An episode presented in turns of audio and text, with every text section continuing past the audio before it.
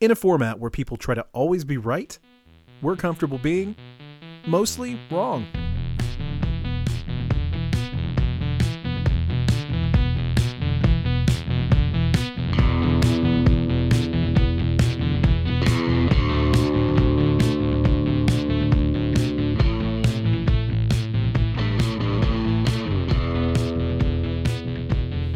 Welcome to Mostly Wrong, a miscellaneous media podcast covering a variety of topics, including TV, movies, books, comics, games, and anything else we happen to be interested in from week to week. We will most certainly be discussing spoilers, so proceed at your own risk. Hi. Hi, guys. It's Matt. Hi. Um, Hello, Matt. and Matt is speaking to Ryan I'm Ryan. This is Ryan. Hello. and Mark. I, I is Mark. Eloquent as usual. So, what we're going to do is talk about more random crap again tonight. There is no theme, it's just, uh, you know, like a pop culture Love potpourri. Random crap. and honestly, random I hate crap is my favorite. yeah, random crap. I'm I don't like calling things pop culture. I don't know. It's just like shit we like. I don't know. Yeah. Shit we like. No sounds a shame lot in it. better. Yeah. So yeah, shit we like. There on we this go. episode of shit we like, which we might just rename the podcast to that. um, you know what? We always start. we like this week. I want to start with uh, me. I don't start with that very often. Yeah. Yeah, So- go for it. it's b- going to be quick. So we've talked about how I've kind of struggled with the uh, reading, like reading long form novels or books, just because of Yeah. the attention span issue. Mm-hmm. So I broke through this weekend. I um. All right, man. So have either of you seen Annihilation, Yes. the Great. kind I of have hor- horror-ish movie? I feel like Annihilation. Well, with for- Nat- Natalie Portman, right? Right, right. And I think okay. Ryan, the best I think it would be for you is like a curiosity that kind of frustrated you. Like it's I think it would be interesting to you, but I think that you wouldn't find it satisfying if I was to guess. I, I always thought the trailer looked very interesting. I just never got around to watching it. yeah, and far be it for me to like assume because you, who knows you, you could love it, but I think it would be in the same camp uh, of like Hereditary for you. Okay. So maybe something you didn't necessarily regret watching, but you wouldn't necessarily watch again. It's hard to say. Anyway, what I found You know, out A lot, of movie, a lot of movies are like that. Yeah. What I found out though is it's a book series, and there's three books in the series, and I decided, um, no matter what it took, that I was not going to play video games or be on the internet. That I was going to read a goddamn book, and so it turns out I've got that Kindle Unlimited, and these three books are on there, so that it made it kind of a no-brainer, and I swear to God, it was a real struggle the first hour. Not for not because there was anything wrong with the style of the book, but just because I started instantly falling asleep. It's like I usually read Yep. at night when I do try to read, and it's like I trained myself that way, and I could all I'd almost say it's like mental fatigue because it's much harder to retain focus on a book, and it's Yeah. I didn't want to accept that because I read so many books for so long, and it's like a muscle that I just let atrophy. Hmm. And I ended up sitting down, and the nice thing is these are shorter books. I think that I don't know what the actual page count, but they can't be more than two or three hundred pages max. So Okay. that's in their Okay. favor. And so I read it, and in one sitting, it was like four hours. I read all of it, and then I went to go to bed, and I read a quarter more of the next book. And this is all in like one extended sitting. And so Okay. it's just, I feel like I made a breakthrough. Like, I got through that fog. I had to find like a comfortable place to sit and just like really focus, prop up the book to where I wasn't like fighting it more than my body was fighting it. And at one point, like early on, I actually did pull up like a few internet articles about like has has the internet fucked up your ability to read. And there was a bunch of people like kind of lamenting that problem. And I kind of used that to rally myself, like just push through it because I actually am enjoying it. And so at the end of the day, if if somebody is listening to this and you Mark since you liked the uh, movie, I think there's something there to it. It goes in different places than the um than the movie does. It's and I don't know if the movie's more of an adaptation of all three books, but Just ask that. it's got an interesting concept that like none of the characters are named in it. They are referred to by their functions. So this isn't really a spoiler. Um, it's people scientists going into this place called Area X that it's basically a paranormal effect has affected this area on a coastline, Ryan. And Okay. the government has set up a facility that sends in people to kind of investigate. And also not a spoiler. But anyway, like at no point in the book is anybody's name mentioned. It's, you know, the biologist, the um, archaeologist, stuff like that. And that's how they refer to each other, the psychologist. And then the story plays out. And in the second book, it goes to like the people that are actually running the government facility. And in this one, they actually name people and they start going a little bit deeper into like the history of like because the team that you're you're following in this book is team 12 and there's been you know 11 prior expeditions. And you get to find out more and more like because they they allude to all the screwed up things that happened to the previous ones but they don't really talk about it. And then this one they kind of delve more into it so anyway it's it's kind of like a different side a different coin side of the coin of the same story which makes it kind of an interesting sequel. It gives you something different but still about the same world. So i'm recommending it's like a tentative recommend because i haven't finished the second book yet but i think it's a compelling mystery slash horror kind of thing with sci- very strong sci-fi elements. So i was happy with that. Um, comics wise i'm going to go ahead and skip that uh, the other thing that I did is I put a bunch of time into Hitman 3. Have either of you played any of the modern Hitmen? Not the modern. Okay. I've played, played it before. um, couple hours of the first one, the the like the one from 2016, I think it was. Yeah, that's the first like, of the uh, current trilogy. Yeah. Like I think I did like the mission on the boat, and then like the mission after that, and then that might have been it. Okay. You guys will So- all be happy to know that that's coming to game. All three games are coming to the Game Pass this month. Oh, really? Yep. Oh, Well, I it- didn't know that. So that kind of gives you guys a, an excuse to really try it, maybe if you Yep. if you have some downtime. Because I own it. I already own it on PS5. So, um, all three of the games. But I don't know. It's one of those games that, like, yeah, you can play it stealthily, and it's actually designed to do that. But it's just this huge simulation level of like you go to a location and there's a bunch of mechanisms in place that you can either choose to engage with or not. So there's basically a story path that you can follow. You walk into a level and maybe you'll see two NPCs talking and you'll get a prompt to to listen to what they're talking about.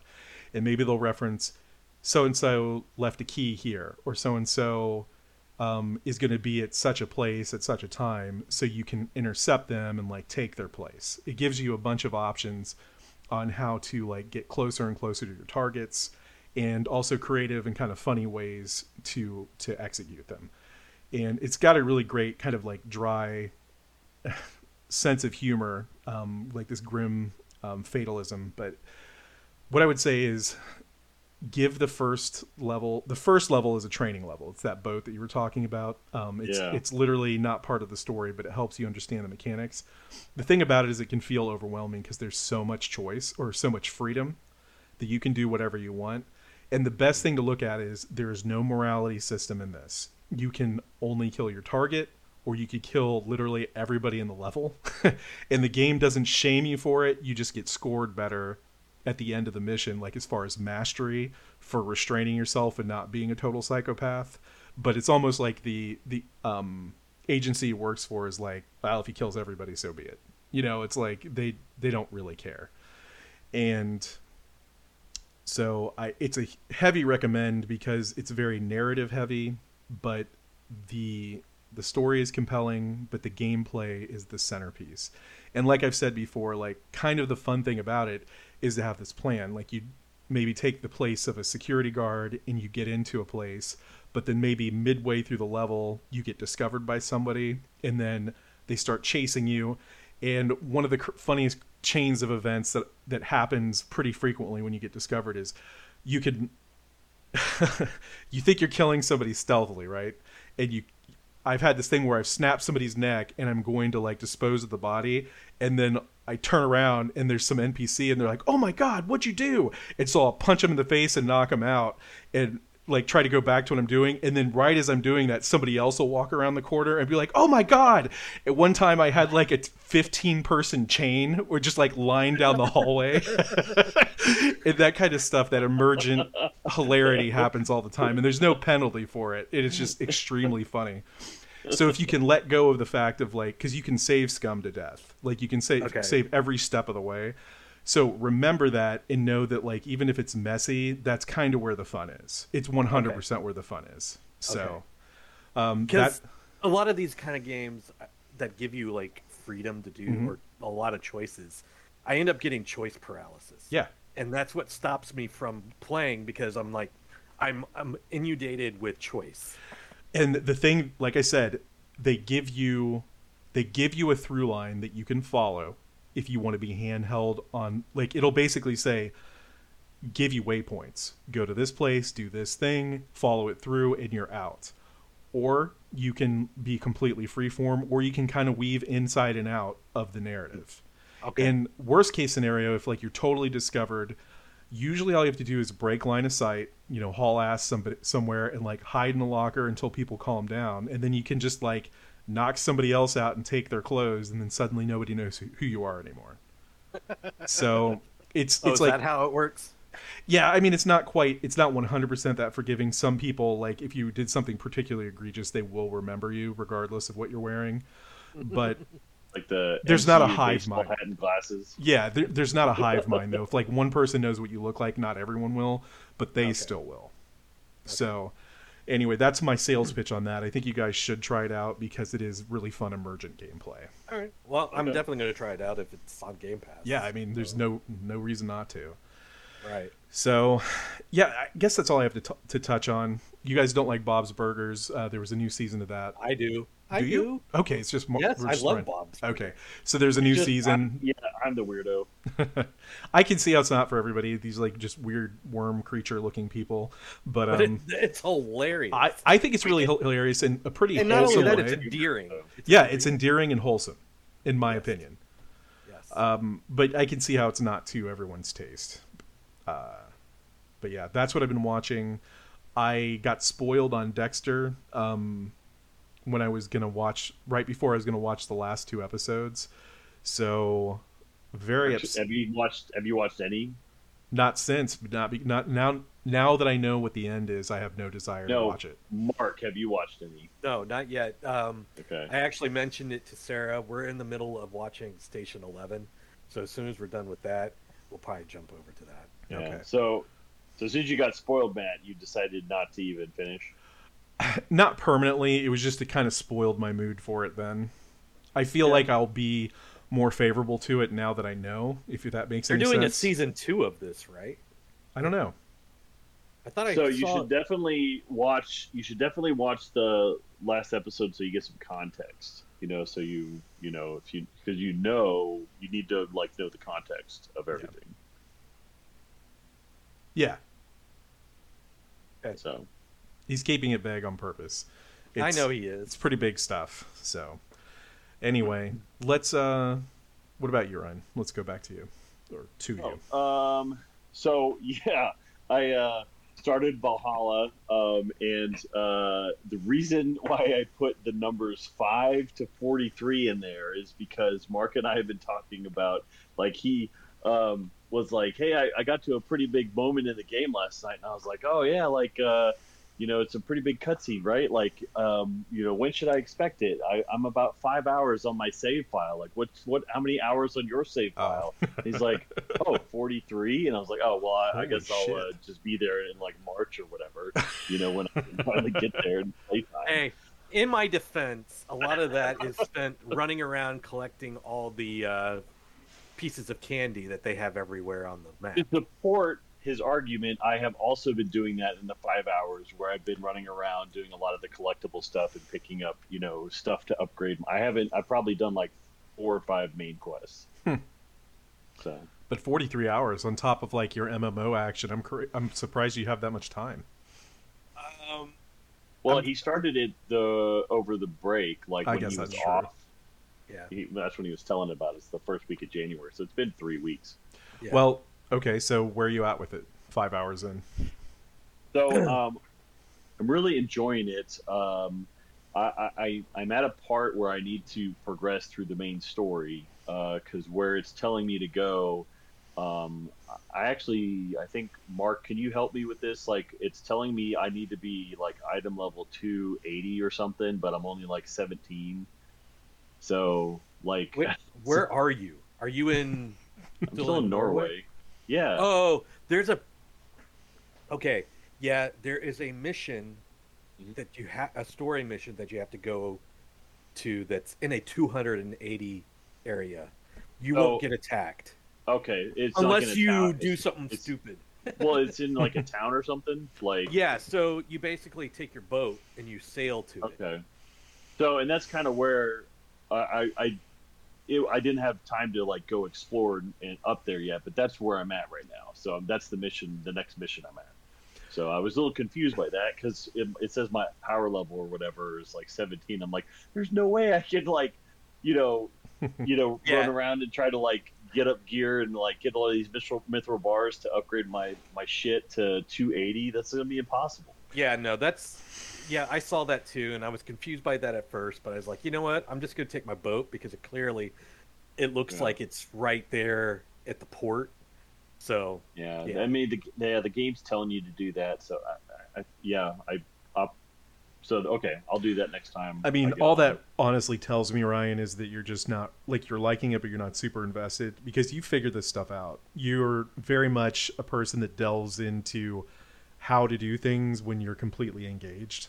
So, Well, so that is both both sides of the coin, true and not true. I just I hadn't gotten there yet because I didn't have time. Right. So I thought I'd just ask. So. Right. But no, I like. I still like. Um, I, I've actually respec my character like two or three times already. I tried like all melee. I tried all stealth. I tried some like archery. You know, it's it's just really fun to kind of like, you know, try different abilities and uh, Mm-hmm. to, to. Yeah, they don't restrict you with that either. You can re Yeah. you can re do it whenever you want. whenever you want at no cost. So I found four of the little books in the world, um, or three. So I've gotten two of the melee ones and one of the ranged abilities. So, um, and those have been pretty fun to use in combat.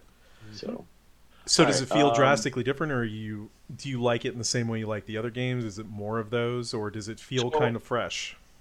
it, it feels fresh in the sense that um, it's more of the same where they um, fresh more of the same it's more of the same uh, but it's fresh in the setting but what's different about it is the skills and abilities Okay. you know and I, I think that the upgrade system is new am i cor- is that i think Yeah. it's they've kind of retooled that the when Yeah, you upgrade instead of- gear instead of getting like random gear out of everything that you can loot, you there, from what I read is that there's less gear in this game than in the previous game, and that's on purpose. But what you can do here is you can upgrade, you can you can or upgrade the gear longer i think and use it longer, and then you can add runes to them. Yeah, they've added the rune system. I really like because you can kind of like customize and Mhm. um, each of the um, is it the because your your skill points you can choose like if you have a raven set like you can like stack your raven set bonuses if you have a raven set gear or if you have certain certain uh, styles of gear you can uh, kind of like stack your different bonuses Yep. To make your character more powerful so you have more. I feel like even though it's less gear, you have way more control over how your stats. kind of a mix and match and stuff and, and how you based upon what you want to do and how you want to build that up So it's less RNG and more agency. that's what i'm finding as well like you know um, of the few like i think i've gotten two bows or three bows and like a couple like a spear and a couple axes and uh, i've already found like i've upgraded a couple with some mithril bars and a couple pieces of gear um, so And it really Um, promotes you holding on to gear too, because then you can try different different weapons. Because each of the weapons handle differently. So, like uh, daggers, you're fast. You can your light attack is super fast if you're using a uh, two-handed sword, you're a little bit slower, but you're more you have more finesse and control and damage. And then Yeah, I'm you're- still using a shield and an axe because I haven't found many weapons yet, but I'm still enjoying that. But you can even use your shield as a weapon. Yeah. Oh, really? How do you do that? oh, try it. Shield Well, bash. You can bash. Do I just do I just hit the left bumper? Yep. If you actually if you tap the left bumper, you you block. If you hold Okay. it down, you actually use your offhand weapon as an attack. Hold down left bumper. Okay. Did not know that. All right. Um so yeah, um we watched uh has everyone here seen Don't Look Up? Yes. no. Is that with You've uh, not. Leo? Yeah, that's with Leo. Okay. Um, yeah, so that's a, a, a great recommend on Netflix. Um, I thought it was really, uh, it was really good. Um, uh, been, you know, Mark mentioned it. Uh, I don't really know if we can talk more about it without you seeing it, Matt. So I think we can kind of put a pin in that until you see it. So yeah, but I wasn't sure. Uh, you guys hadn't talked about it before, and I was kind of on the fence about it because I heard it was kind of, I don't know, irritating in a way sometimes because it was kind of authentic to the don't world. listen to Carl. Don't listen Okay. to Don't our let- friend. You just you know trust us. Go watch it. Um, like Yeah. You I, I don't want to like um, my comment to you. If you read what I said to you last night, Mark, would you agree with what I said? Yeah, let me look at it again. It's yeah, it's right there because I just sent it to you. Yeah, yeah, I would totally agree with that. So yeah, so and I, I said that to my wife as well. Um, I, I, I after the movie finished, I, I said that exact phrase, and she said, "Yes, I totally agree that that's what this movie is." Did she like it? Yes, she did. So All right. Yeah, I, I was interested enough to where I was gonna I was thinking about watching it, so I will. I'll watch it before the week's over, probably. so um, and quickly switching gears, have either of you two ever watched The Amazing Race? No. Yes. So yeah, like um, Stephanie was a, has been a fan of it before, and I'd never watched it, and so it's just kind of one of those things that it started up again because of uh, uh, they they this the current season thirty three um, was uh, kind of like uh, suspended because of COVID, and so they um, had the three episodes out, and so now they've like they showed the three episodes where they suspended it before COVID in 2020, and then now they're like um, they went and filmed the rest of it last year, and so now they're airing the whole season as one giant season. So this is like this is a legacy thing, right? This has been going on for like 15, 20 years at this point. Yeah, it started in like the mid 2000s. I thought so So- because I thought it was contemporaneous with Survivor, but I guess that's still out too. yeah. Yeah, Okay. yeah, Survivor's still going on.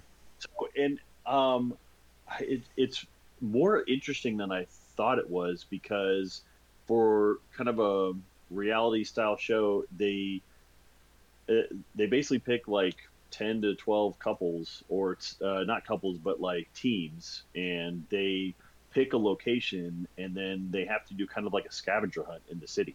And they get to do like uh, you have to find you know uh, oh. Looks like uh, Ryan froze here, so if you can hear us, Ryan, maybe drop out, drop back in. Yeah. It's the first time this happened to us. Yeah. Yeah. His gesture's I funny. look- I know. I it's so funny. I don't know why. Uh, so I guess looks like he's gonna drop some hot bars, like he's gonna drop a hot I- mixtape. right.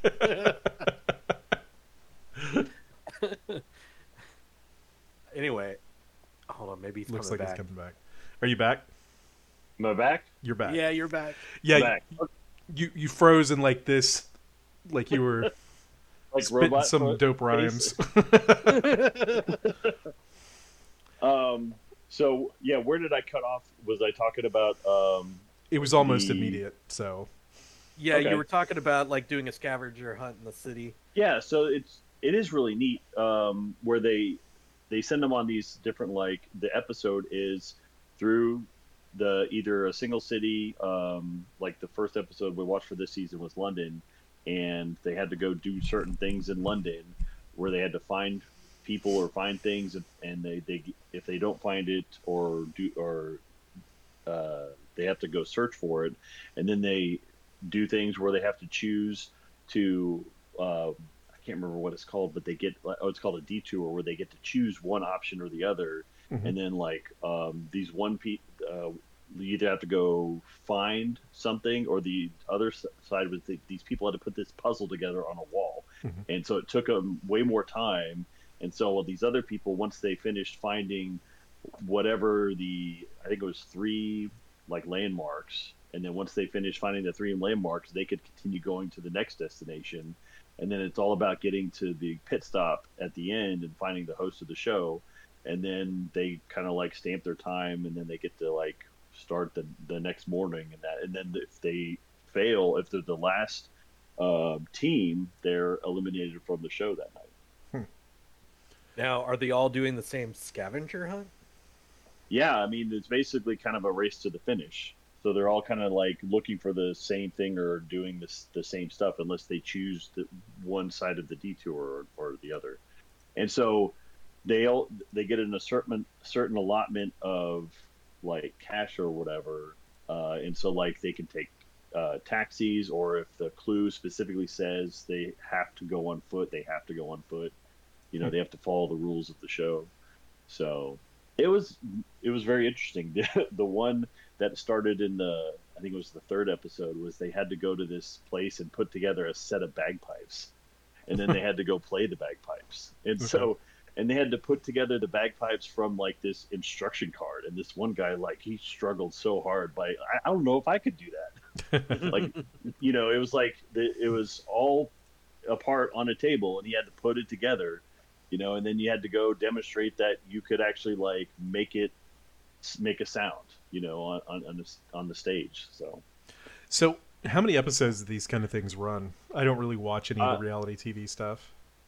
So I, I don't actually know. Like, if, if it was a network television show, typically I think they run like I would say standard 20 episodes, but maybe they do kind of like 10, 13 episodes because they've been so long. They might do like half seasons. They might like have like a fall race and then they do like a, a, a spring race or something. I don't know. I see.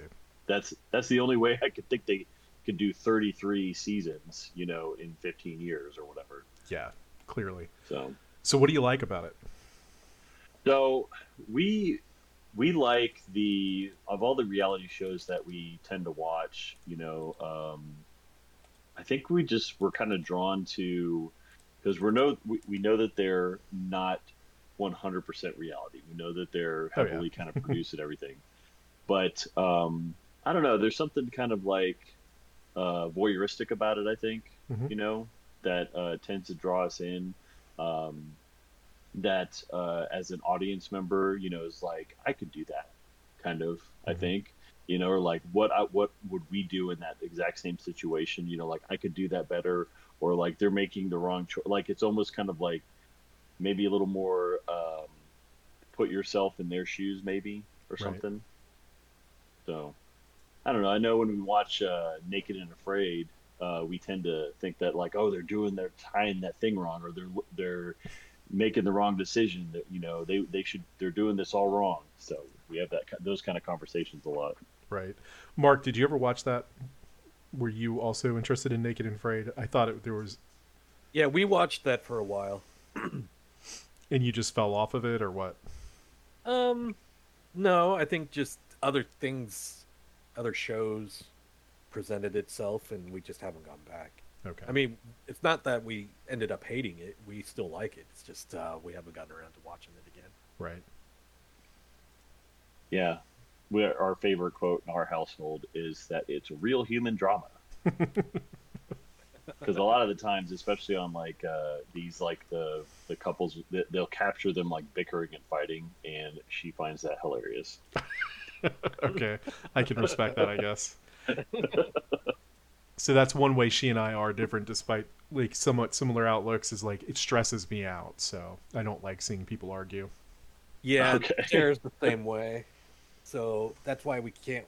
We don't watch many of these. Uh, Yeah, I think I'm very drama averse. That's why I don't watch most of that Okay. stuff.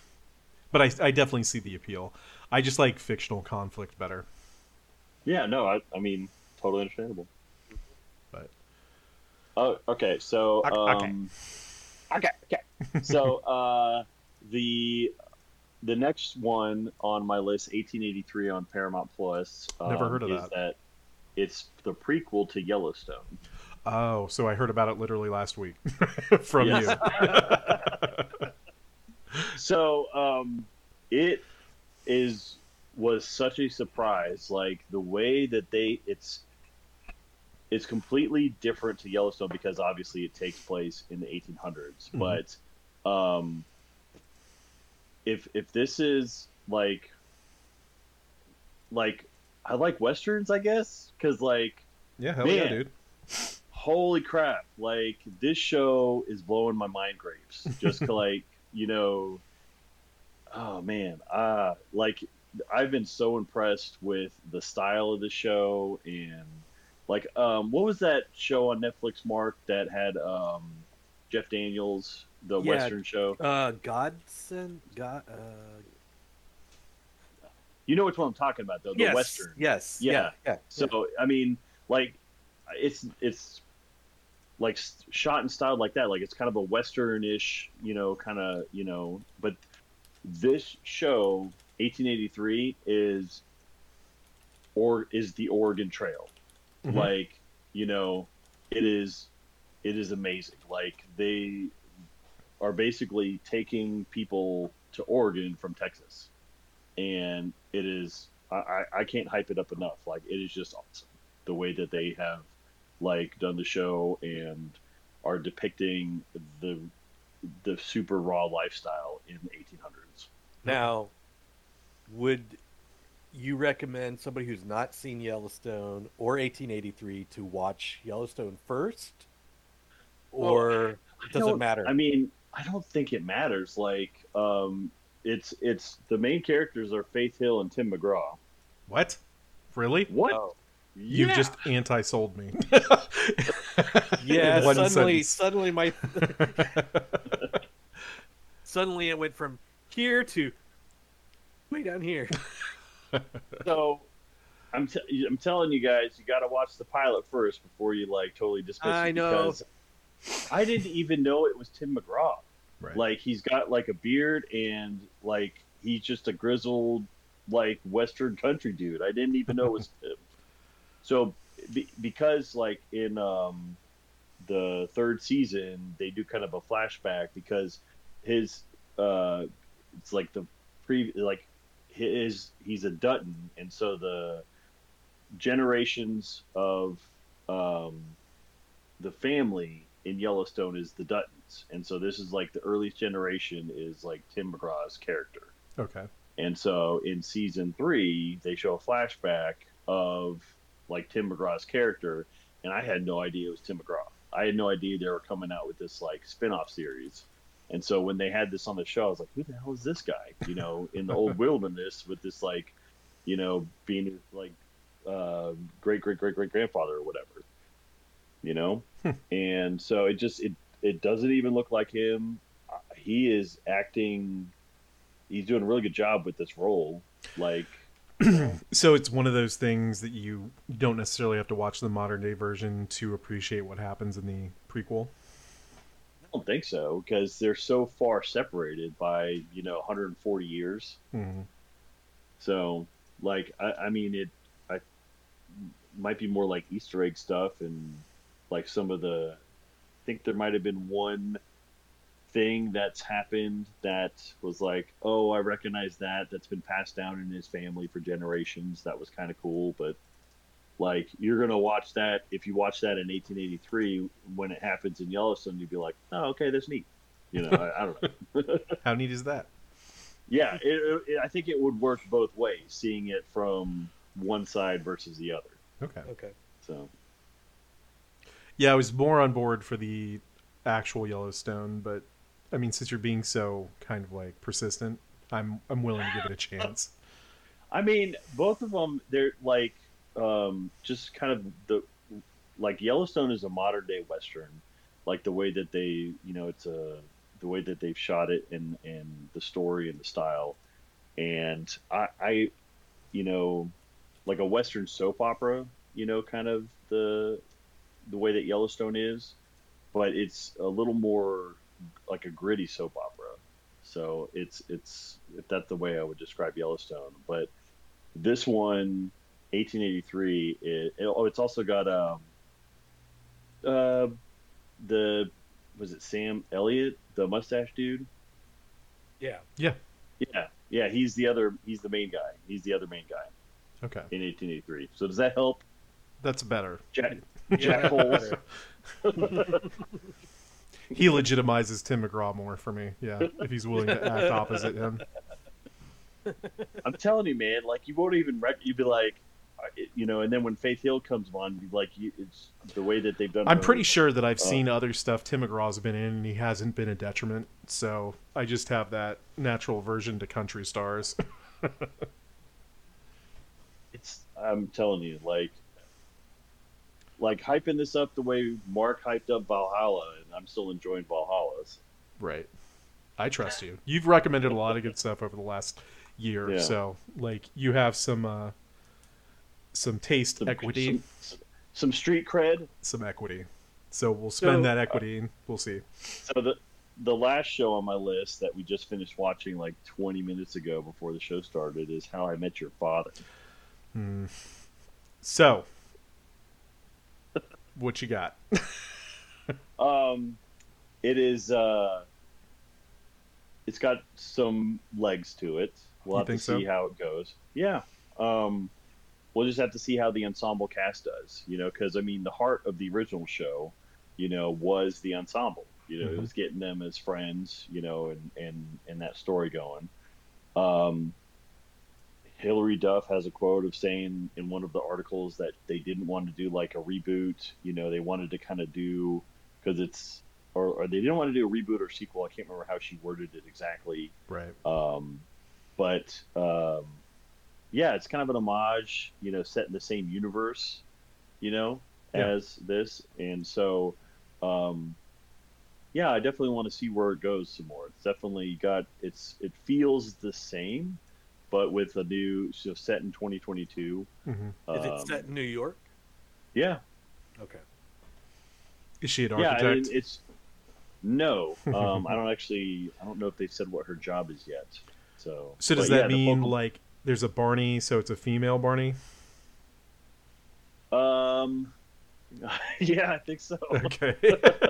I think that might be her roommate. So Okay. um, that might be.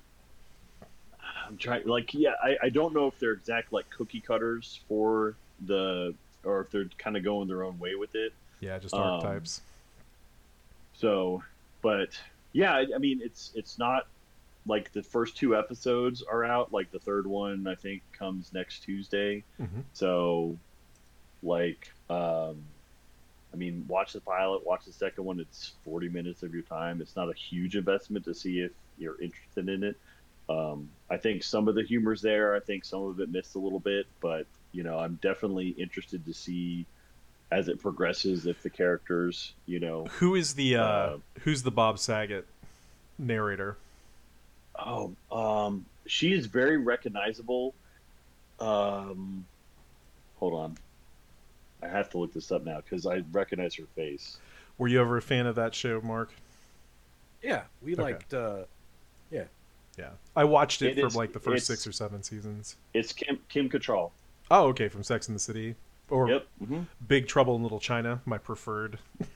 yes. There you go, man. yes, Kim Cattrall.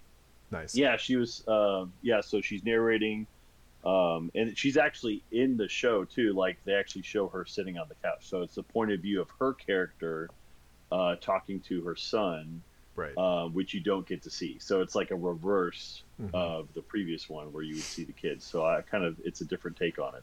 Right. So. I don't know. I'll give it a shot. Like I said, I, the, the fact that I fell off the original one, I don't, I don't know. I guess I, I've got no emotional investment. So if it's funny, Yeah. there's not a lot of comedy out there these days. It seems like. No, it's like I said. Some of the humor was like hit or miss. Um, there was a really funny joke in the second episode that I thought was really good. That landed well. Um, that had a good uh, a good setup and a good payoff. So I don't know if that's as much. It's if that is as positive as a sentiment as you might think it sounded. There was a good joke in the second episode that functioned like a joke should. yeah, I get what you're No, I saying. just- though. I mean, but I'm just trying to like review it as like it was. That was a very memorable one. I mean, there was other times I was laughing. In the I know. episode, I was just so, giving you shit. I hate you. I make it easy. So I know. is that pretty much all you got? Yeah, that that's that's all I got. That's plenty. Mark, I believe we're going to have somewhat of a redo of our your sentiments of last week. Well, pretty much. Yeah, nothing's really changed. I, uh, you know, I'm just continuing to play Final Fantasy 14 because Your fun favorite. guys. Um, a, and I'm playing a lot of AC Valhalla. It's fun, Matt. I believe you.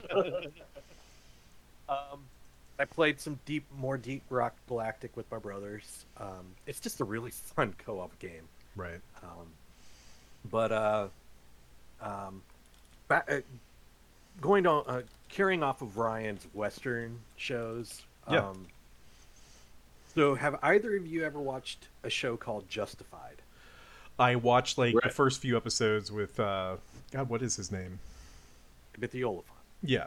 Um I love him and I thought that was pretty good, but I just it came out at a time when I wasn't watching much TV. So are you watching that over or for the first time? No, we Sarah and I have watched it before, Okay. but uh, the reason I bring it up, and Ryan, you're looking like Well, it's no, it's funny you mentioned that because Stephanie and I just talked about that before the episode, and that's going to be the next thing we watch. Nice.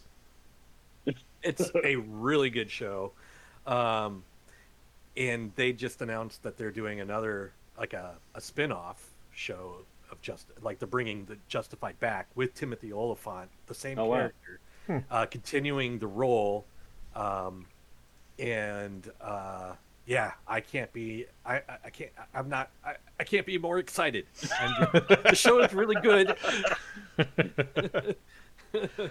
How many seasons be- is that? I know it's a stupid question to ask, but do you know think roughly? seven. five seven Yeah, I think Okay. it was seven that showed on Hulu. Yeah, Okay. Okay, yeah, it's they go by so quick because I think it's only like ten. I think each eight, season, eight to ten or something. I think 10, most yeah. of them. Yeah, and they are so good, and he's such a good, he's so good in it.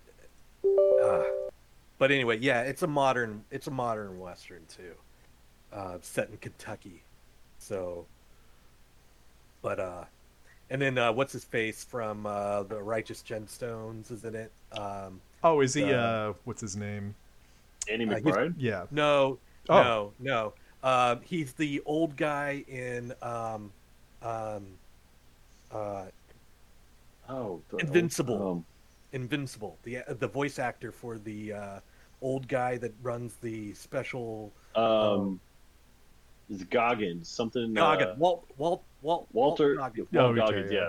Yeah, Isn't that Yeah, kind of where he made a name for himself actually? yeah. He Okay. plays a character called Boyd Crowder, and uh, he's so good at it, dude. It, the show is so good. I kind of want to watch it again.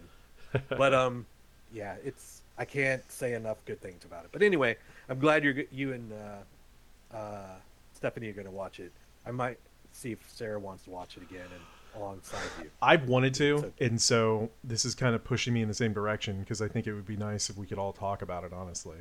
Cause Yeah. Yeah. um you and jennifer would should watch it Yeah. it's good I'm I've wanted to. Like I said, I liked what I saw originally.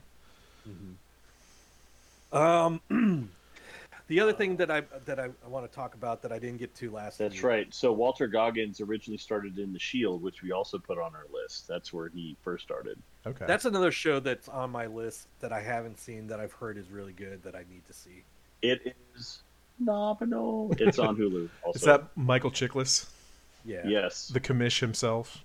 Yeah. the commish himself yes so yeah so we're um i think we're gonna do because we, we just queued it up we're gonna do uh justified then i've never seen sons of anarchy so we're doing that because that's her show so we're gonna do sons of anarchy I tried that one. Can't I do can't. that one. But enjoy. Yeah. yep I don't like biker and- culture. so um and then so we're doing that and then we're gonna do uh the shield Nice. so yeah plenty of weather winter weather or like uh, cold outside uh show watching coming up Um, we started watching Station Eleven on. Yeah, what HBO is Max. that? Yeah, no idea. So um, it's basically it's a it, it uh, it's a pandemic. Oh. Yeah, um, they actually filmed this before the ac- our current pandemic. This one is a flu that kills everybody on the planet except for uh, a certain amount of people. Okay. and um, there's like a. I'm only three episodes into it uh, it's really good so far uh, it jumps back and forth between um, uh, well right before the pandemic and during the pandemic uh, actually hits So, how many people? a- how much of the population is wiped out by this? You get the sense that it was a lot Okay. because they're live it, the people that are in because it's 20 years later um, after the pandemic um, and people are living in clusters like little tent clusters Hmm. and the main character is part of a traveling um, theater group so they go around and like their cars are being Hmm. pulled by horses and they do they're putting on plays Okay, But- that's pretty catastrophic. yeah Um, but they um there is some mystery because the main character there's a, a comic book that she gets a hold of that's called Station 11 Mhm. and there's some mystery surrounding the comic book and what's actually happening. So there's some um it's really g- it's so far it's really good. So, how many um, episodes in is it? I'm 3 episodes in. Of- I think there there's 8, I think. and 8 or 10. Just 10. one season. Yeah, just one season season, and it just the the- mini series. ended like um, January week or two. thirteenth. It's almost like somebody just literally wikied this. right.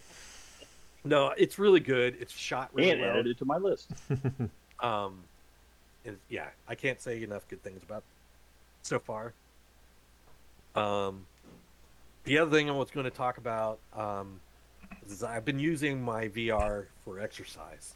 Okay. So, um, Okay. and it's been doing pretty. Uh, it, it playing Beat Saber and Pistol Whip uh, for like an hour is I'm sore afterwards. I don't think I've I- even heard of Pistol Whip before. The Pistol Whip is a. Um, it's kind of like it's kind of like Beat Saber, except you're John Wick and you're shooting people to music. Okay. Badass. Might have to look that But- up. But the way it works is, is it's basically you're on rails, so the world moves and you're just stationary. Like super hot. Right. Yeah.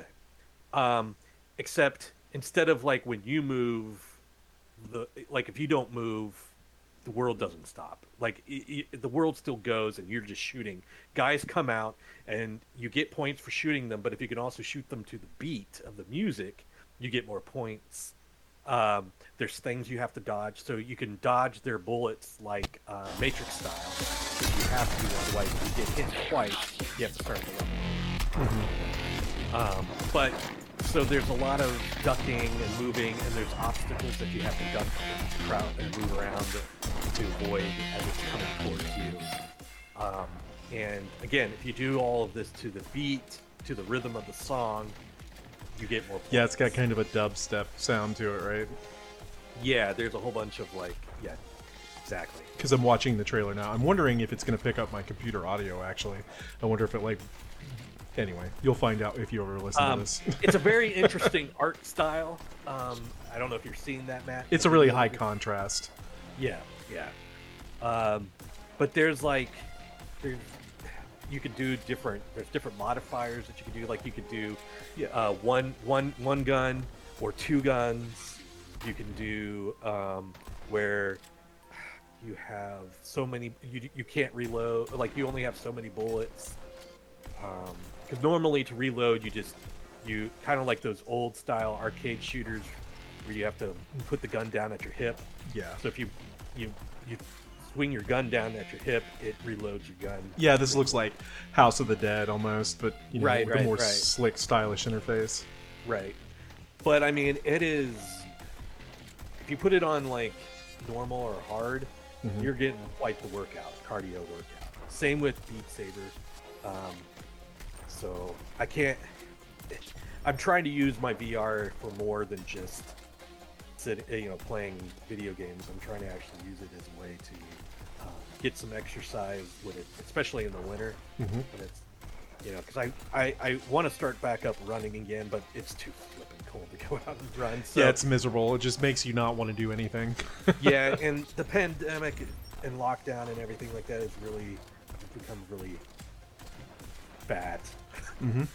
Yep. so i'm just trying to find way fun ways of doing exercising because I, I i'm not going to do it if i without like some way to gamify it so i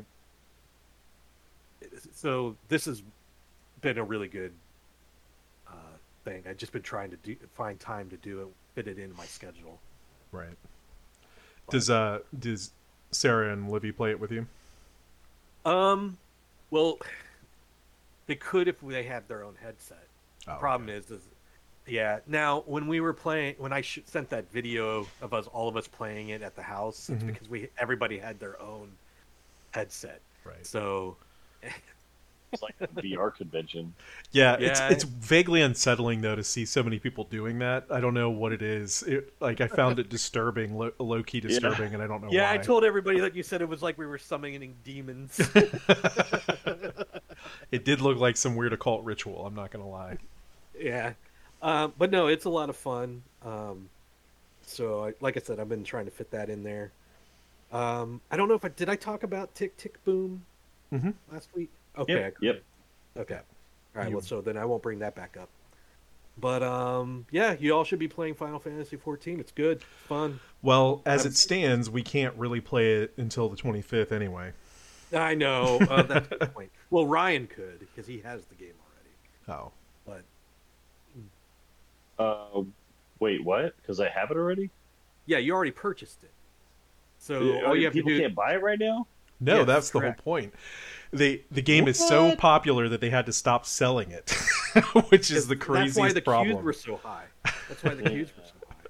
So That's bananas. But they're Yeah, opening five so- new worlds, so that should alleviate most of the congestion. And what's the date? What are the dates on the new worlds again? It should be the 25th, right? 25th, yeah. Okay, all right. But, yeah, so um, maybe uh, end of the month.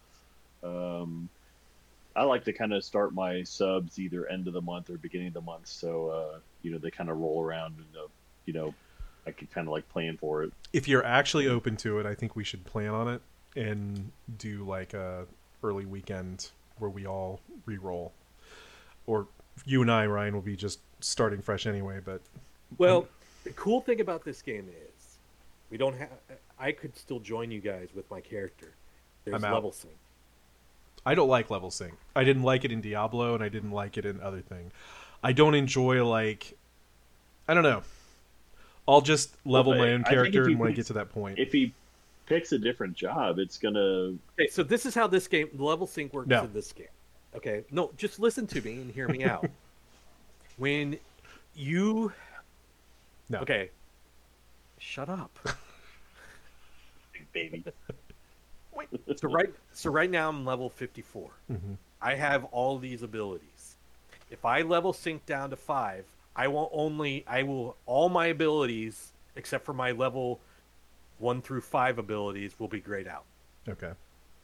I will only be able to use the abilities that a level five person would have.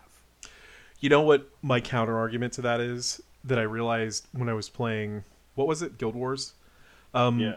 just like your laser precision of knowing exactly what to do and where to go ruins it for me because I don't get to have that Well, experience then, of but if. I play with you with a single with a with No, a no, brand new I- I'm what's the difference? walking back the whole thing because Okay. since you're so deep into it, I won't enjoy my like experiencing the content the first time because like Okay. now we'll go here, now we'll do this. This is what you do. Well, I we kind of like being lost initially is what I Okay, realized. That's fine. That's fine. No, go for it. If you if we get if you if you want to do dungeons at some point, we could do dungeons No. together because. Okay, fine, fine. I'm just being contrarian there. Yeah, I would want to, but no. No, that's fine. I mean, a lot of this is um, a lot of the the thing about this game is, uh, that differentiates it more from World of Warcraft 2 is that it is because it's so story focused Mhm. and there's a lot of cutscenes and stuff. Um, it is it does lend itself to be a little bit more solo friendly. Okay. Because otherwise, like say you guys are doing a we, we all group together because I've already with my current character because I've already seen the cutscenes. I'm going to be sitting there waiting while you guys do the cutscenes. Right. So unless I really want to rewatch them again. So, um, so yeah, no, it it, it it'd probably be better this this way, and then if, you know we could always just like chat and stuff like that if you need to, or get on Discord while we're playing yeah, if you want to have questions and stuff. But we don't ha- have to be doing the same thing together. Okay. But anyway, I'm working through, still working through the um, A Realm Reborn patch content that's in between. Um, it's got a very Game of Thrones like story thing going on right now. I'm surprised. Interesting. Yeah. So a lot of political intrigue and a lot of uh, that sort of thing. Hmm. Um, but it's good. It's good. Yeah. Anyway, that's all I'm going to say about it because I know I've said a lot about it already. So I'll, I'll stop. Okay. you have nothing else to sell us on as far as that's concerned? Well, okay. Do we want to bring up the monkey in the room or the elephant in the room, as Yeah. they say? Uh, Definitely the elephant. I don't know about the monkey, but Yeah, the monkey's not correct. monkey. Forget about the monkey. The monkey has nothing. I to can do with only think about the monkey now. Let's go. Let's delve into the monkey. No, what are Oh, you talking you know about? Me and, you know me and uh and uh, what is it? Uh, uh, getting getting every all these quotes wrong. Quote Master Supreme. So what's the elephant in the room? Activision Blizzard. Oh yeah. I was honestly Microsoft, surprised that uh, you didn't bring yeah, it up being at the top. bought by Microsoft. Yeah. Yeah. So do For sixty-eight billion dollars. Yes, that's a lot of money. Yeah, it's And definitely apparently- a record. Apparently, Microsoft had 140 billion dollars to spend, so they decided to spend more than half of that on mic- on uh, Activision Blizzard. that just gives you the, the an idea of how much or how deep Microsoft's pockets are. They had 140 billion dollars to spend. Well, they're buy- aren't they officially a trillion dollar company now? I Like guess in, in so. total assets. I mean, they Yes, have so. to be.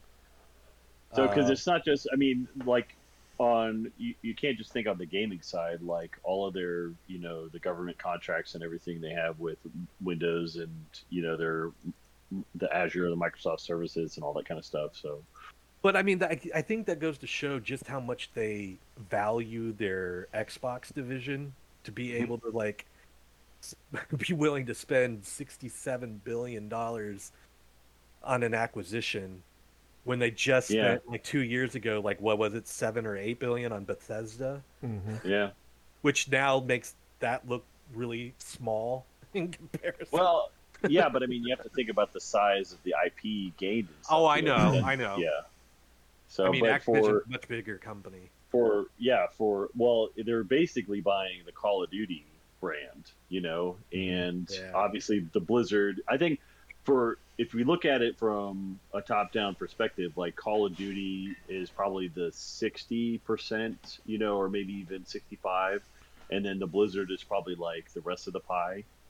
You can't know? forget the fact that Activision Blizzard owns King, who makes Yeah, Candy it's. Crush, The Candy Crush. So Mhm. which probably makes way more money than The Call majority Duty of. Blizzard games, yeah. Yeah. So. But um, since neither of us care about mobile games, we'll well, Yeah, yeah. yeah. So like, who knows what that piece of the pie was? You know that they get their Right. assets in now. So, Mhm. but But you know, I'm uh, what is it? Cautiously optimistic about this uh, mer- this buyout, and I mean, so far, they Microsoft has held up their end of the bargains on things, especially with, like with the Bethesda thing. They could have the whole honoring Deathloop as being a uh, PlayStation Five uh, exclusive for a year. Mhm. I mean, they could have they could have backed out on. They could have spent whatever money it would cost to break that contract. I still have a make it- feeling though that Sony But wouldn't did. have let that deal go through without that that ha- exclusive happening though. So But they weren't involved in the buyout. Yeah, I- I think it's a it's it comes down to like public perception. Like it wouldn't Right. have been worth the bad will that would have generated to break that contract. you but you're right. Yes, it's their property, and they could have ultimately decided, no, we don't want to do this. So so far, they're letting these developers basically have autonomy and build, you know, produce the games they want to produce, and money. And, and Microsoft has enough money to back them on whatever they want to do. So the thing that Um, appeals to me about it is the fact that they're going to be less focused on individual game sales because they're just trying to like um, bolster Game Pass, right? Yeah. So they just want products for Game Pass, and more diversity there is actually going to be a strength. So it's something we touched on in the past is like Bethesda, Arcane specifically with Dishonored, right? My favorite game series.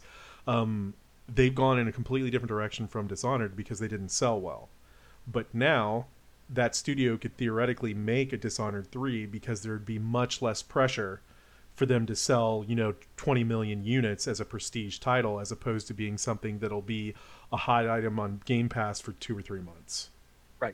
Right. exactly. Exactly. Yep. And that carries forward with a, with every other developer like theoretically there should be a lot more interesting or risky takes or Mm-hmm. chances to to see things that are new or just and I think that's a especially when- positive. especially when Dishonored Three becomes like a Game Pass exclusive, and then you know Microsoft sees their Game Pass subscription numbers go up for you know right when it comes out. right. Right. You know, And and speaking of the the risky taking risks and stuff like that, Ninja Theory, a developer that Microsoft owns, who Mhm. makes the series, um, uh, was it a Hell, uh, uh, Hellblade? Mhm. Um, Senua's Sacrifice. Right. Uh, they made a game called Bleeding Edge. Okay. Um, it was kind of like a passion project for them. They Microsoft backed them and everything like that. Let them go ahead and make it. It didn't do well, and that's but and, and it's okay. You know, uh, Microsoft didn't penalize them or anything like that, and they're making Hellblade two right now. Um, so I, think I think this is a good. This is definitely going to be good for. Um, I think this is going to be good for everybody. I mean, I know it's easy to sit there and go, okay, it's another mega corporation buying up a bunch of other corporations, and and, it, and and it's easy to get swept up in that. And you're not entirely wrong in feeling that way, Mhm. but I feel like Microsoft has earned gamers' trust because of of the actions that they have taken, and uh, especially in the pa- uh, past console generation and this one. So, I think this is going to be good for gamers as a whole.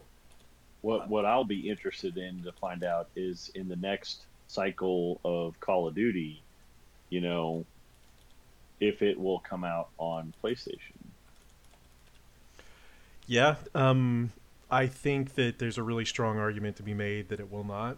That there will be like your battlefields and stuff like that. Not battlefields, but Yeah. what are the Call of Duty adjacent things like Black Ops, like the tertiary products that are associated with that Oh, potentially mean like will? Battlefield, Battlefield, or, or um, well, like Battlefield Hardline. You know, like the Is that what you're talking about? Well, maybe. So that's where my kind of ignorance of the property. Aren't there aren't there Call of Duty adjacent products that are like by either the same developer or offshoots of Call of Duty? There are three developers uh, that are under Activision that make Call of Duty games. Okay. There's um, what is it? Sledgehammer, Treyarch, and Infinity Ward. Okay. Yeah.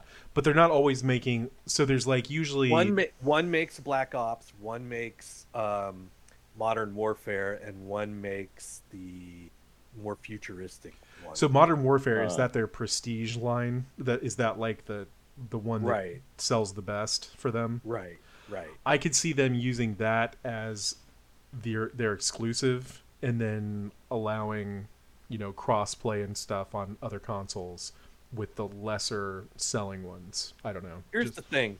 Here's the thing. So, Phil Spencer and Microsoft and Xbox have said that they want they're more game focused and less console. Like they don't That's care about point. the console war. Mhm. So they're they want to be they want game people to be able to play games however they want to play them. If it was up to my, if Microsoft had their way or Phil Spencer had their way, we wouldn't have these barriers. You could play Yeah, there'd be no exclusive. Halo. Yeah, you could play Halo on a PS5, and we could be playing Deathloop on Xbox right now, If- Right. or PC, or phone, or Nintendo Switch. You know, it shouldn't shouldn't matter.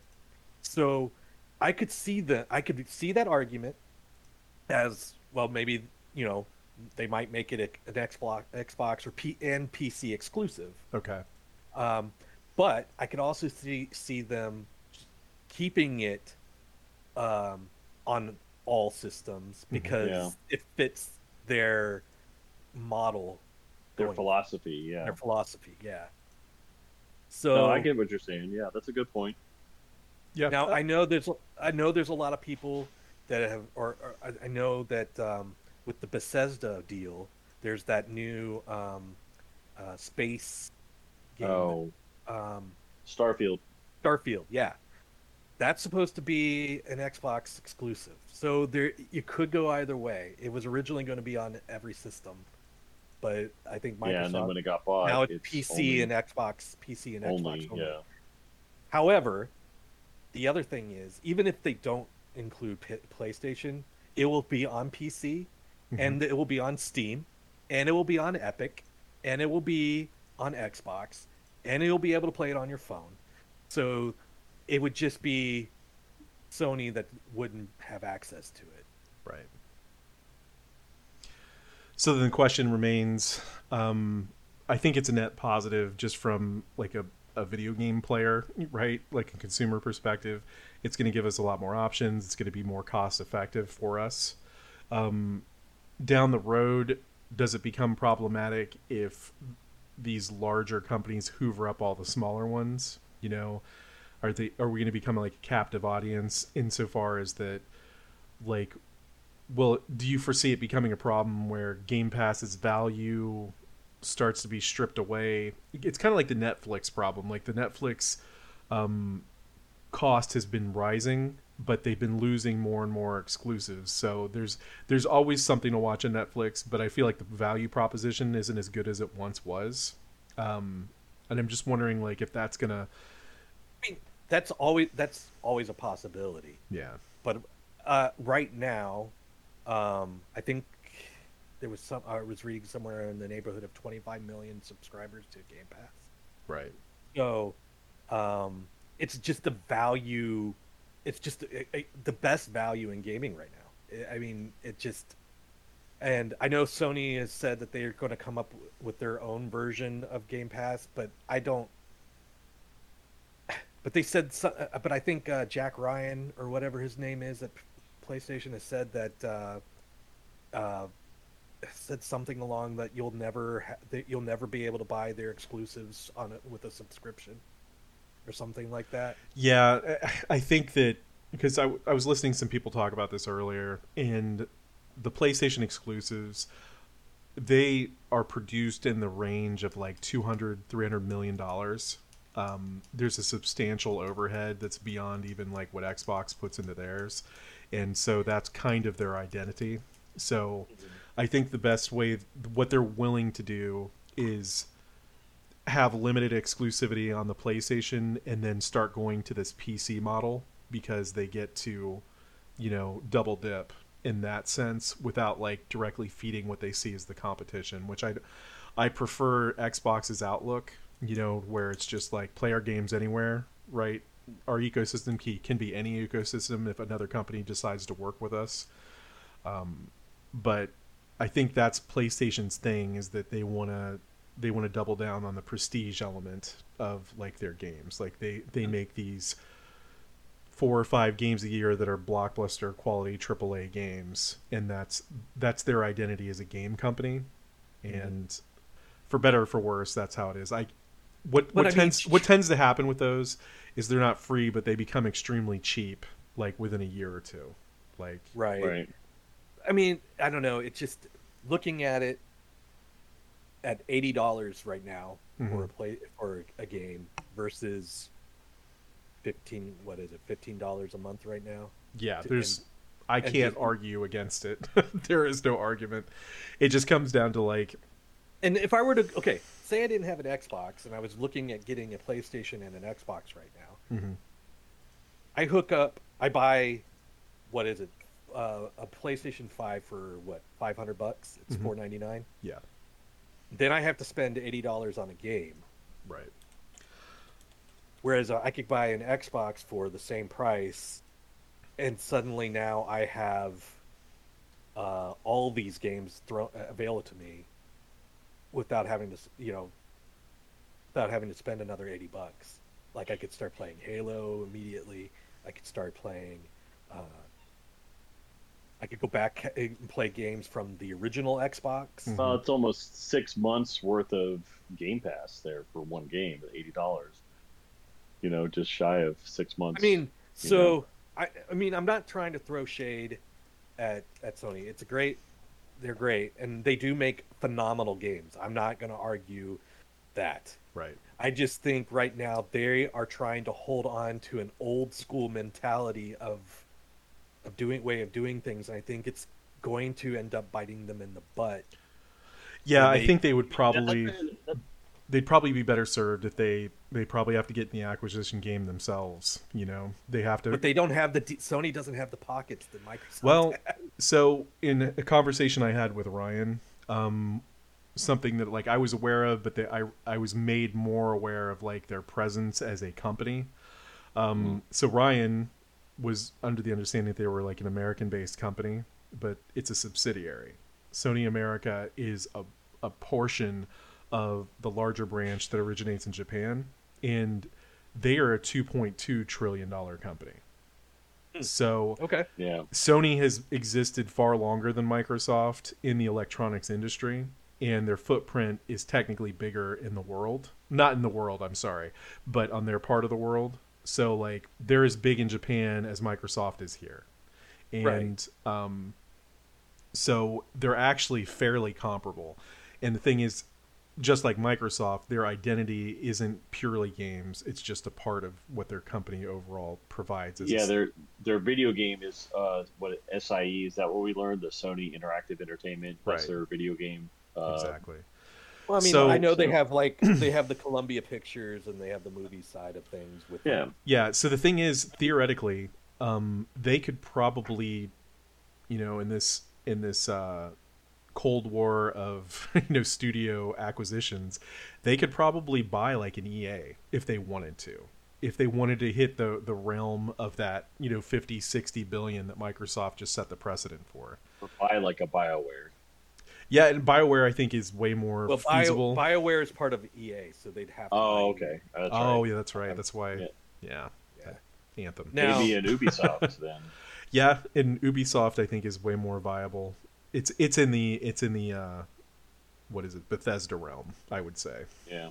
Yeah, I don't know. I mean, um, I Yeah, hope that'd that be Sony I don't I don't think they're going to chase after Microsoft, but I hope they offer a more robust like backwards compatibility thing. Something to- yeah, I'm surprised that they don't do that already. I mean, Jack Ryan have is a dickhead, and he's he was on record saying that like somebody was asking about backwards compatibility, and his his response was effectively, and I'm paraphrasing, he was like, "That's old. who would want to play old games? We got new games. You know what I mean? They have such a phenomenal back catalog. I know, but that's They why people almost- are pissed off. They have it. They're just below Nintendo when it comes to like a back catalog of of game. Uh, the way you need to look at just um, Ryan, blows my mind. he's like Jay they- Allard was um, for Microsoft. J- Jalen Brack. or uh, Alan Brack, yeah, just like kind of antagonistic to the player base.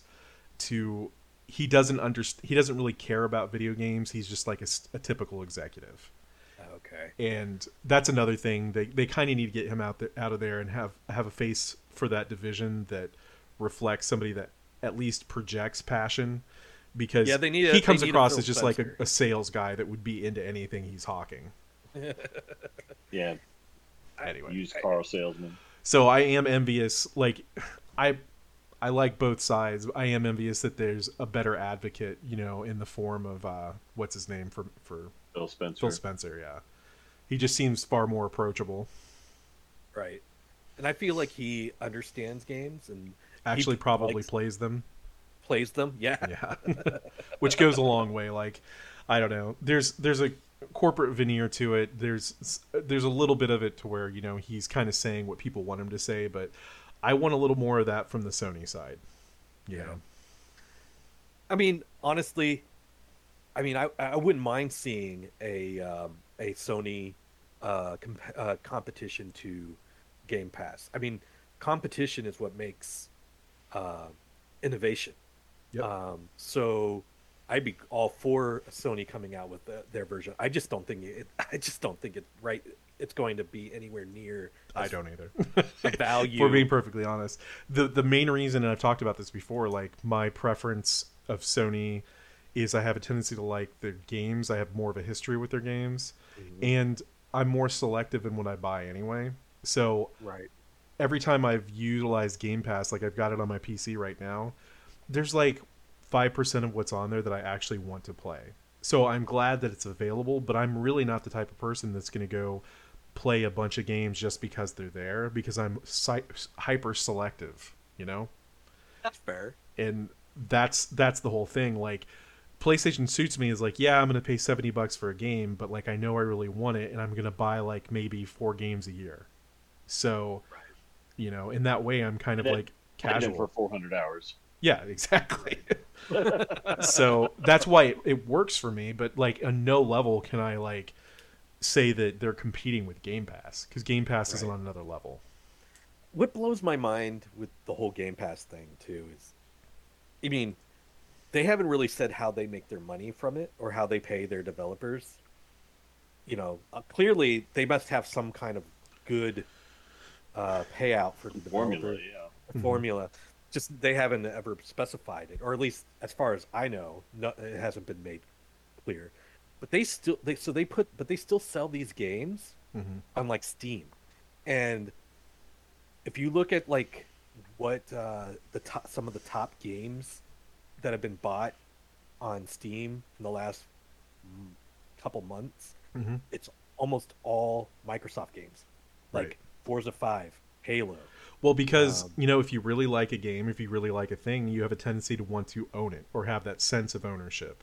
And it being in like a Netflix queue that where you can potentially play it, but maybe it'll go away. You know, people want to own the things they like ultimately. So you're gonna be you're gonna be content to have like a library of a thousand games that you barely touch, but you're gonna want to have access at all times for the games that you love, right? and it's in their e- it's in an ecosystem that people like. Mhm. So if you like the Steam e- being in the Steam ecosystem, you could still play these Microsoft games. Yeah. So and, and, and you know I know Sony's breaking into that PC Steam area too, like Horizon Zero Dawn's on there, God of War just came out on there. Death Stranding. Right, right. So I don't know. Um I just hate the console war mentality. I think oh, me too, one hundred percent. needs to go away. I would love to see a day where it doesn't matter what device you're you have. Doesn't matter if you have a PS, PS5 or a, an Xbox or a Nintendo Switch, but you can just play any of the- any game you want. hmm The I don't know. tribalism absolutely sucks. Yeah. So, and I I think that's ultimately what Phil Spencer and Microsoft want Mhm. to do because they've tried approaching play uh, Sony and they've tried approaching Nintendo to see if they could get Game Pass on their system and try to work with them with cross play and everything like that. Um, and both of them have just kind of like, no, we're going to stick with our wa- walled-in ecosystems. Nintendo is in particular has always been somewhat hostile to Microsoft um, to their overtures. I could almost see like an unholy alliance between Sony and Nintendo because of their being, you know, founded in Japan. Yeah, Yeah. I, I Which could see that. I think that would be You know, the serious honestly- tide that that unholy alliance would uh, be pretty shocking. if, What, if like some Sony- announcement where Sony buys Nintendo? right? There, there's no way that would happen, but like a true like weird But- merger. But say if it did, Weird merger, that would yeah. just be probably as shocking. That's the only thing I could think of that would be on the same level. Activision. Yeah. It's the only thing that could one up this, in my estimation. I mean, could you imagine if suddenly now you could play like Mario Odyssey on your PS5? I love it. but it'll never would be happen. pretty cool. Nin- Oh, I know. They'll I never mean, sell. N- Nintendo's Nintendo's a weird. Is weird. Yeah, that's the you know, perfect way weird to say bird. it. Yeah, they're, They They're a weird bird. I mean, their games are great. Don't get me wrong; they're fun, but they are a weird company. Man. yeah, to say the least. That's an understatement. I mean, you can't even you can't even you can't stream the, your their games on like Twitch or anything like that without them like giving you a, like a takedown notice and everything like that. You can't do like the you can't and a hitman to your house. I don't know.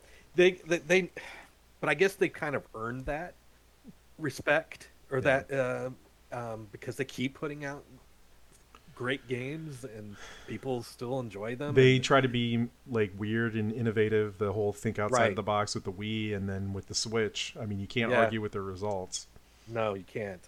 because they're So they approach it on their own terms. It's not for everybody, but they have their own niche. They always make their own. You know, they find one where the that doesn't exist.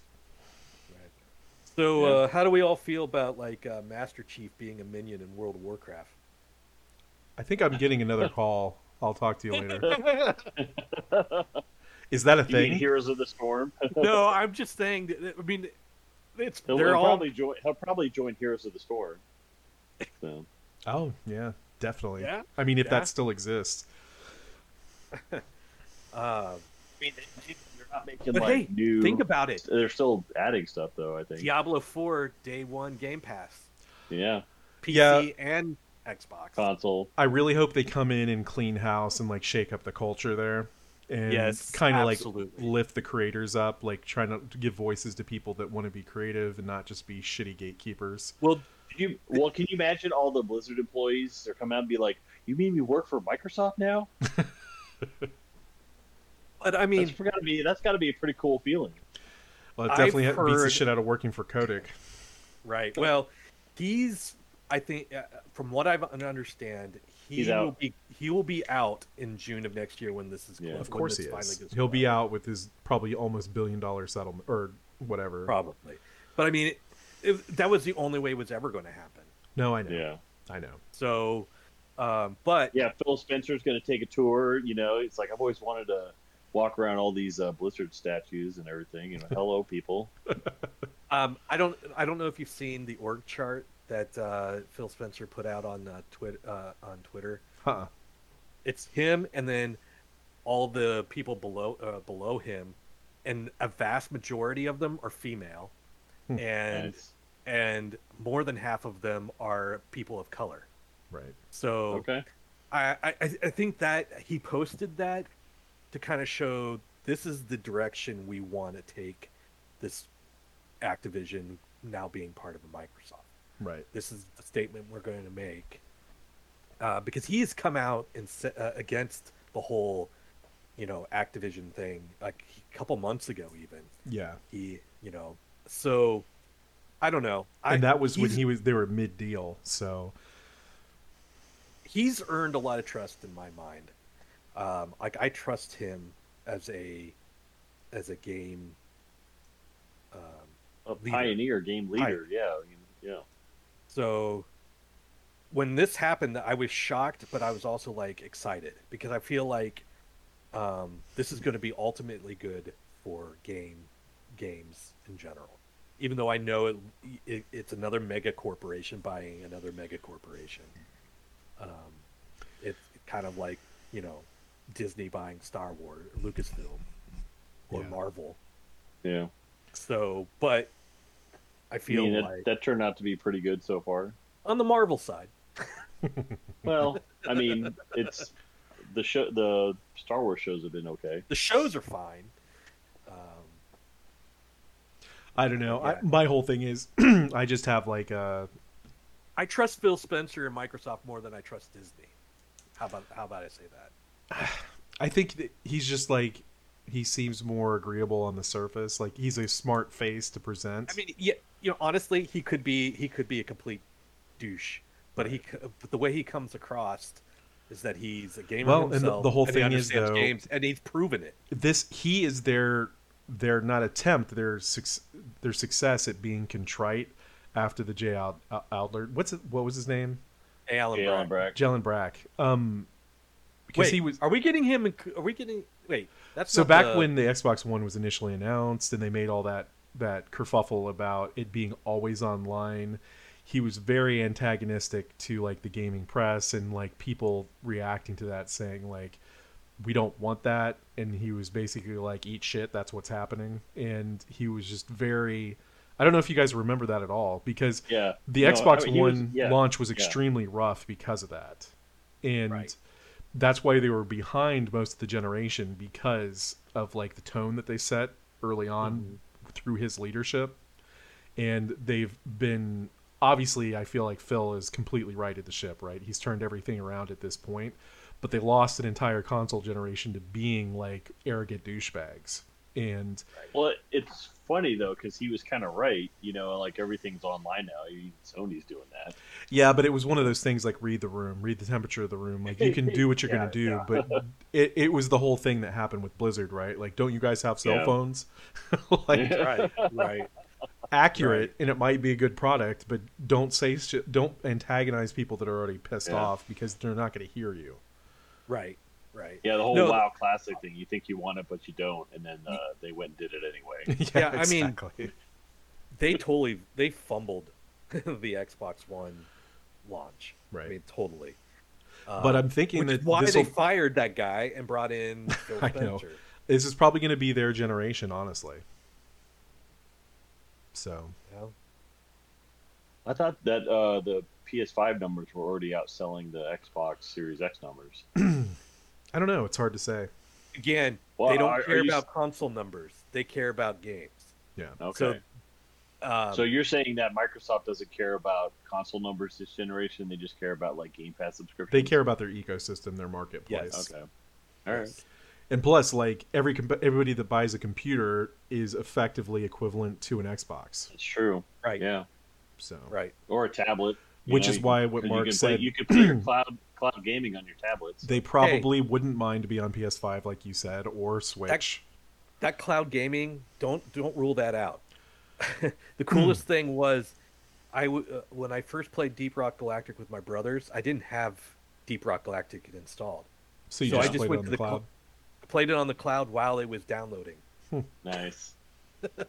Yeah, I'm definitely open to that. I think that that partners really well with Game Pass in general. It's just like that instant gratification too. Like, And I I play this game now. Okay, I'm playing. When I was up in when I was up in Michigan over the um, over the holiday for work, I took my my Surface.